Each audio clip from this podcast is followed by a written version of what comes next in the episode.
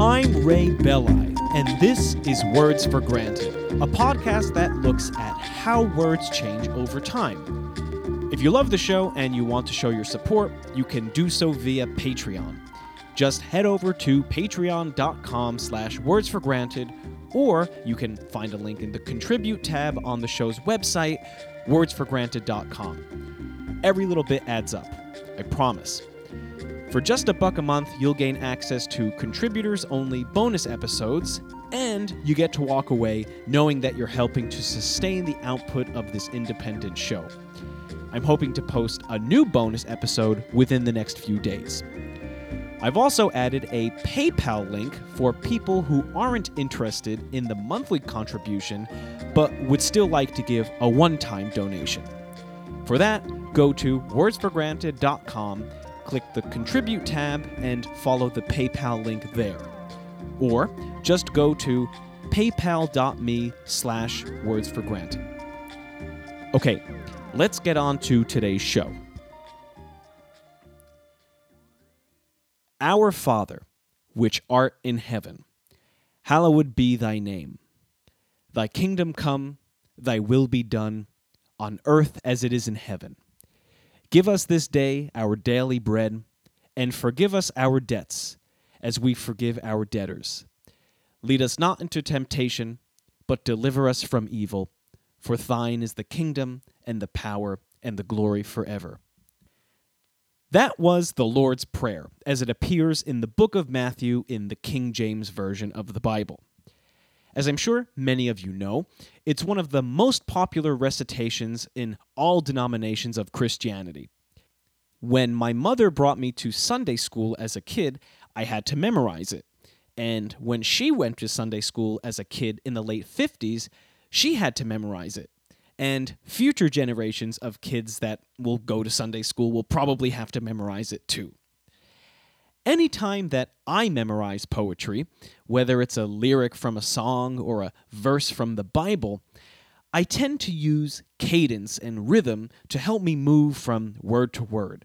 And when I recite this poetry that I've memorized, I don't analyze what each word means as I'm saying it or singing it. Sometimes I don't even think about the meaning of what I'm saying at all. I speak for myself, of course, but I bet a lot of you do the same. The reason I mention this is because when I was dragged to church as a kid and forced to memorize and recite the Lord's Prayer, it never occurred to me that there was anything unusual about the prayer's language, that there were words in there that have been dead for nearly 400 years. Week after week, I and the other kids said, Our Father, which art in heaven. Yet I never stopped to wonder what that art in art in heaven really meant. Out of context, art in heaven sounds like a dead painter's pastime. Week after week, I said, Thy kingdom come, thy will be done, for thine is the kingdom, etc., etc., yet I never stopped to wonder what those thighs and thines really meant.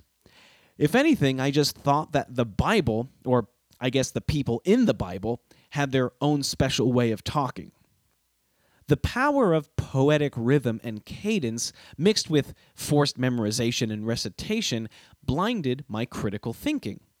Also, I was like seven years old, but nonetheless. What that seven year old didn't know was that thy and thine were actually grammatical inflections of thou, a second person informal singular English pronoun that had fallen out of usage by the late 17th century. That seven year old would later become a 14 year old and re encounter thou and its various inflections in high school when he read Shakespeare. By no coincidence, Shakespeare was contemporaneous with the King James Bible, which is the Bible containing the version of the Lord's Prayer that I learned as a kid. Both of them are over 400 years old. I decided to start off today's episode with an account of my own naive encounter with thou in the Bible because some of you, actually many of you, may have had a similar experience.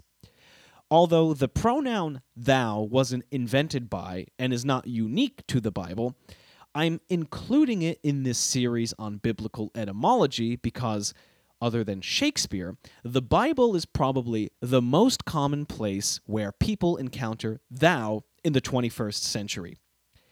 Over the course of this episode, we're going to weave in and out of the related and complex histories of the archaic pronouns thou, its plural form ye, and the more familiar modern pronoun you all in relation to their impact on our understanding of the Bible in English. I hope you guys like grammar. It's not a straightforward story, but I promise to do my best to keep us all on track. Let's get into it. In the beginning, English had different words for the singular and plural forms of its second person pronoun. In Old English, the singular second person pronoun was called thu, and the plural second person pronoun was called ye. These pronouns were carried into Middle English, and over time, their pronunciations became thou and ye, respectively. Today, we would classify thou and ye as subject pronouns because they were used as the subjects of sentences. In modern English, we have just one subject pronoun for both the singular and plural second person. That pronoun, of course, is you. Not only does you function as both the singular and plural second person pronoun in the subject position, but it also functions as both the singular and plural second person pronoun in the object position. In the sentence, you go to the store, you is a subject. And in the sentence, I go to the store with you, you is an object, an indirect object to be precise. There's no distinction between these two kinds of yous. As it turns out, you, the multi purpose do it all second person pronoun in modern English, began its grammatical career as the object form of the pronoun ye. In other words, you was once the plural second person object pronoun and the plural second person object pronoun only. So, you was to ye as them is to they in modern English. As for the object form of the pronoun thou, it was thee. Okay, so that's a lot of technical information to digest with no graphics, so let's recap. Old English had two second person pronouns, thou and ye. Thou was the singular, and ye was the plural. These were subject pronouns. When the second person was used as a grammatical object, thou became thee and ye became you. Now, the pronunciation of these pronouns was different in Old English, but for the sake of clarity in this podcast format, I'm going to stick to the modern English pronunciations of these archaic pronouns.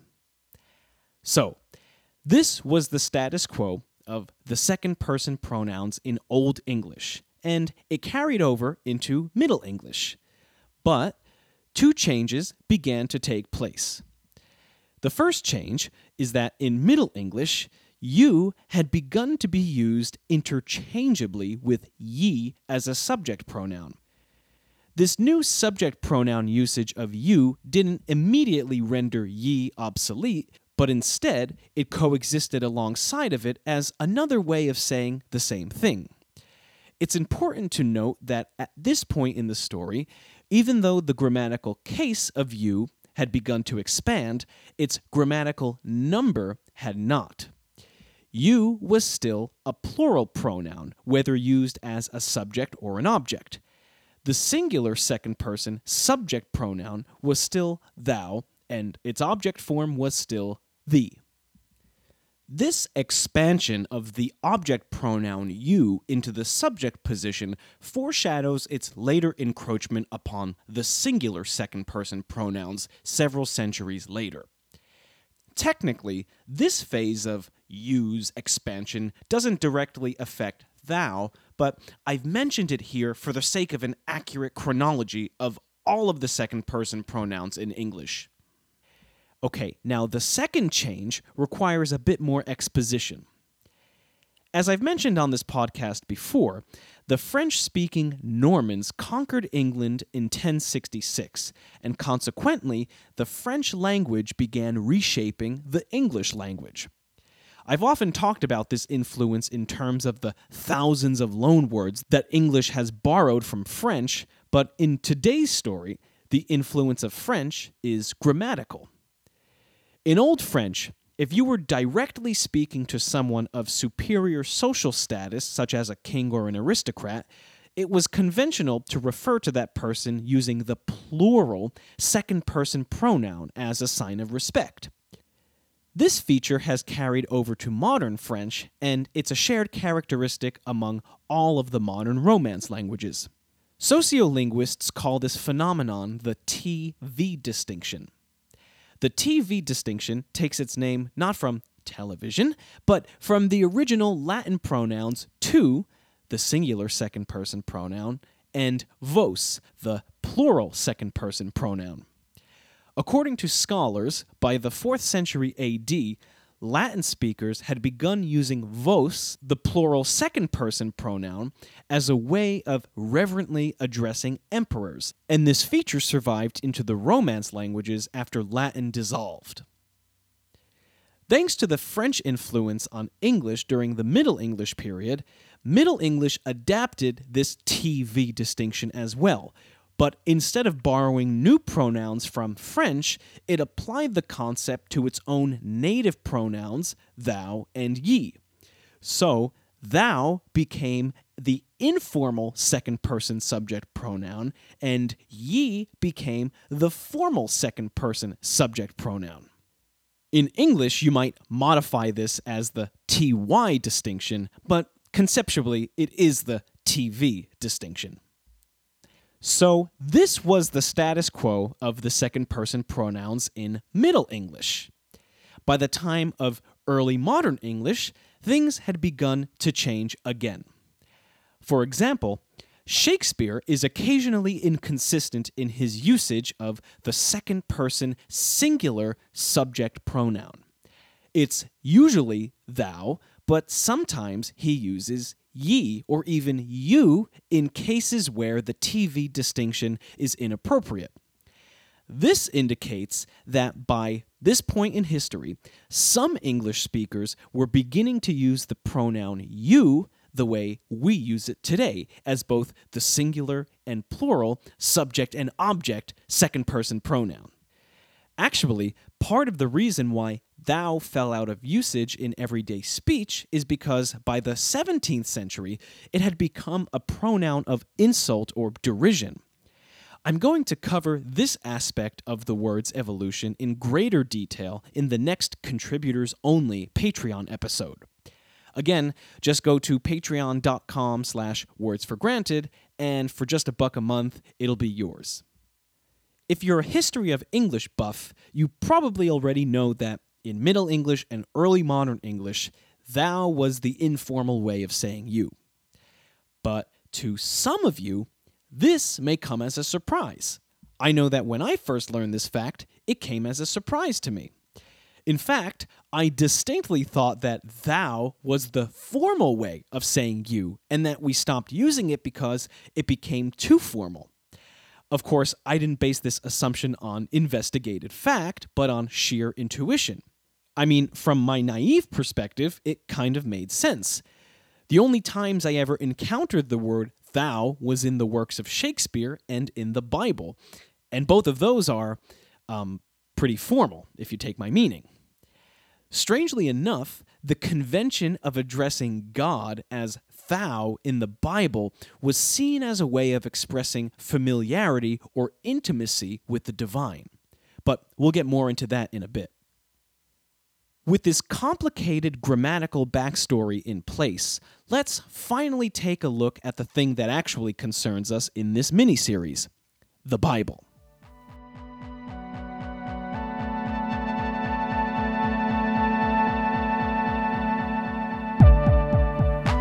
The first English translation of the Bible made available to the English speaking world at large was the King James Version. There were other English translations before it, but due to its widespread dissemination and subsequent influence, it's safe to say that the King James Version set the standard for how biblical language in English is supposed to sound. That's supposed to in air quotes, of course. To a lot of us, words like thou and its grammatical variations thee and thine feel like they belong in the Bible. Of course, this quality is not inherent to the words themselves. It just so happens that at the time when the King James Version was translated, the English language had a different set of second person pronouns than we have today. If this translation had occurred a century later, it's possible that thou and ye would not even have been used. Most scholars agree that even at the time that the King James Version was translated, the grammatical rigidity of thou and ye had already begun to decline. Like I already mentioned, we can get glimpses of this in contemporary works from Shakespeare. In spite of this fact, the translators of the King James Version rigidly adhered to the traditional grammatical distinctions between thou and ye, and the vast majority of subsequent translations over the last 400 years preserve this archaic convention. But why? Is it just because of that feel for biblical language that the King James Bible created? Well, honestly, that may be a part of it, but there are more important reasons. But before getting into those, we should first address why the King James Version stuck to the traditional thou ye distinction, even though that distinction had begun to erode in everyday speech. Like most languages, Hebrew and Greek, the original languages in which the Bible was written, both distinguish between the singular and plural forms of their second person pronouns. They also have different inflections for the subject and object forms of these pronouns. Grammatically, in Hebrew and Greek, you can always tell who is talking about whom or what. On the other hand, modern English has you, you, you, and you. That was the singular subject, followed by the plural object, followed by the plural subject, followed by the singular object. Um, my point is that there's no way to tell the difference. In writing, this can lead to ambiguity of the antecedent. An antecedent is simply the grammatical term for what or whom a pronoun is referring to. So, by strictly sticking to the codified usages of thou, thee, ye, and you, the translators of the King James Version had access to pronoun accuracy that we've basically completely lost. However, with the older English pronouns thou, thee, ye, and you, this ambiguity is never a problem. So, this is why even though they were declining in everyday usage, the translators of the King James Bible rigidly adhered to the grammar of thou, thee, ye, and you.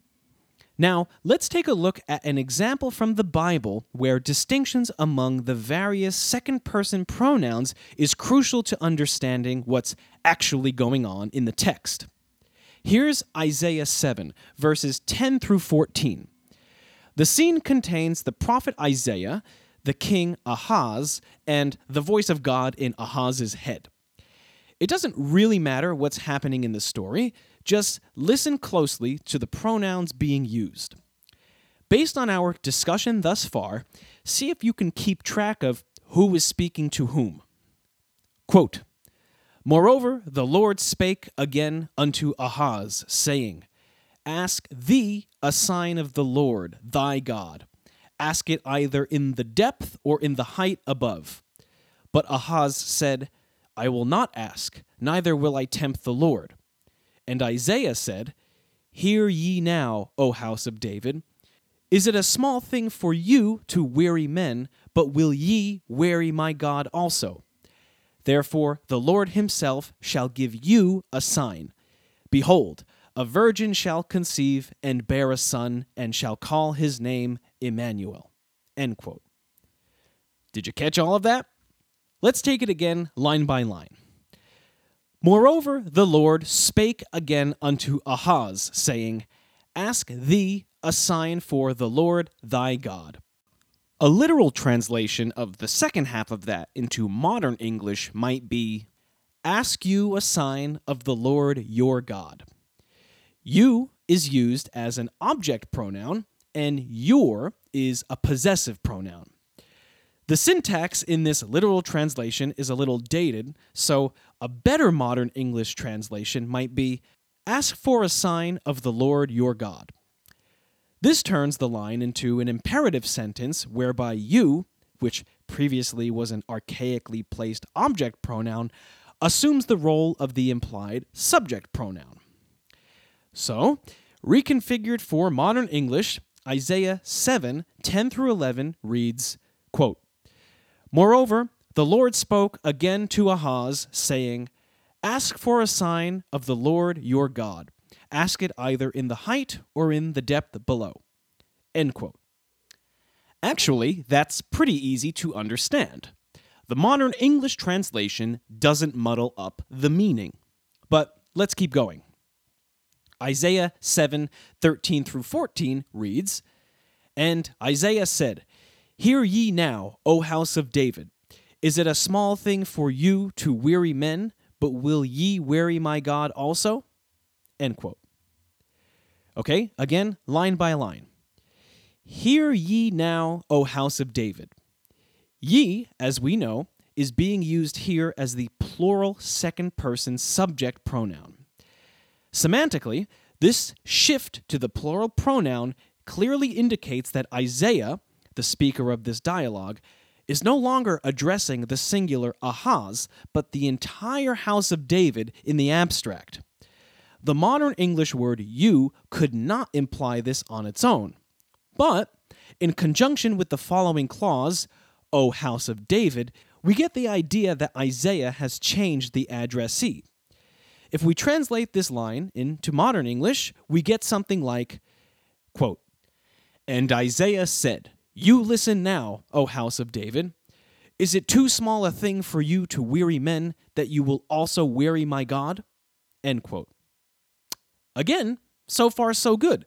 The substitution of the multi purpose modern English you doesn't obscure the meaning of the text thanks to context clues. But in the following line, we run into a problem. The original King James Version reads, quote, Therefore, the Lord himself shall give you a sign. Behold, a virgin shall conceive and bear a son, and we shall call his name Emmanuel. End quote. Since the King James Version always uses you as the plural second person object pronoun, it's perfectly clear that you refers to all of the people in the house of David. The whole house of David shall receive a sign. Now, if we read that same exact line with the multi purpose modern English sense of the word you, the antecedent of the pronoun is unclear. Without a grammatical indication of the singular or plural, this you could just as well be referring to Ahaz. There's no way of knowing definitely that Isaiah's vocative aside to the house of David is over. With the modern English you, you could very well misread it so that Ahaz and only Ahaz will be receiving a sign. But in the King James Version, assuming you know its grammar, it is impossible to have this misinterpretation. In the last several decades, new translations of the Bible have begun using the multi purpose modern English you. In fact, there's a new King James version of the Bible that does just this. Here's that version's translation of the same excerpt, Isaiah 7, verses 10 through 14. Check it out. Quote Moreover, the Lord spoke again to Ahaz, saying, Ask a sign for yourself from the Lord your God. Ask it either in the depth or in the height above. But Ahaz said, I will not ask, nor will I test the Lord. Then Isaiah said, Hear now, O house of David, is it a small thing for you to weary men, but will you weary my God also? Therefore, the Lord himself will give you a sign. Behold, The virgin shall conceive and bear a son, and shall call his name Emmanuel. End quote. Now, I don't know about you, but I do objectively feel like the clarity of that concluding line gets lost. This set of biblical verses is just one example in which semantic clarity depends on the thou ye pronoun distinction. The New King James Version justifies its elimination of the archaic pronouns with the following preface Quote, Readers of the authorized version will immediately be struck by the absence of several pronouns. Thee, thou, and ye are replaced by the simple you, while your and yours are substituted for thy and thine as applicable. Thee, thou, thy, and thine were once forms of address to express a special relationship to human as well as divine persons. These pronouns are no longer part of our language. However, reverence for God in the present work is preserved by capitalizing pronouns including you, your, and yours, which refer to Him. That's Him with a capital H, as in God. Additionally, capitalization of these pronouns benefits the reader by clearly distinguishing divine and human persons referred to in a passage. Without such capitalization, the distinction is often obscure because the antecedent of a pronoun is not always clear in the English. End quote. Um, okay, but in that passage from Isaiah, our confusion did not arise from an ambiguity between the divine and a mortal, but two mortals, or more accurately, one mortal and a group of mortals. This preface also seems to attribute reverence to the pronoun thou, which, according to its original usage, isn't accurate at all.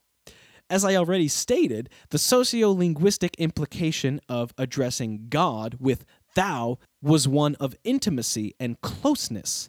That's not the same thing as reverence.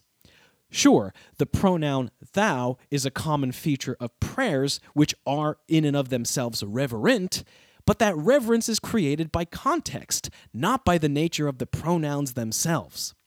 This subtle misconception is what led me, and presumably many other people, to falsely assume that thou was the formal way of saying you. Anyway, contrary to the preface in the New King James Version, I actually agree with the conservative point of view that says we should maintain the archaic grammatical distinction popularized by the original King James Version because it more accurately preserves the Word of God in translation. However, there is a great irony to this. Neither biblical Greek nor biblical Hebrew had formal or informal second person pronouns. So, that sociolinguistic connotation of thou, whether you interpret it as intimate or reverent, is a unique byproduct of an English translation that took place at a particular moment in time.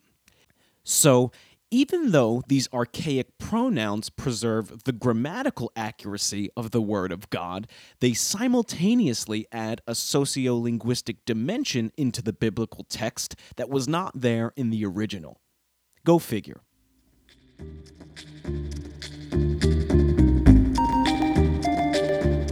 Well, that's it for this one, guys. I hope you loved it. You can follow me on Twitter at, at Words for Granted and on Facebook as Words for Granted. You can email me directly with comments, criticisms, and concerns at wordsforgranted at gmail.com. And last but not least, don't forget to leave a review on Apple Podcasts or your podcast directory of choice. Trust me, those reviews really boost the visibility of the show and they help more listeners find out about us. Okay, I'll see you next time. Have a great day.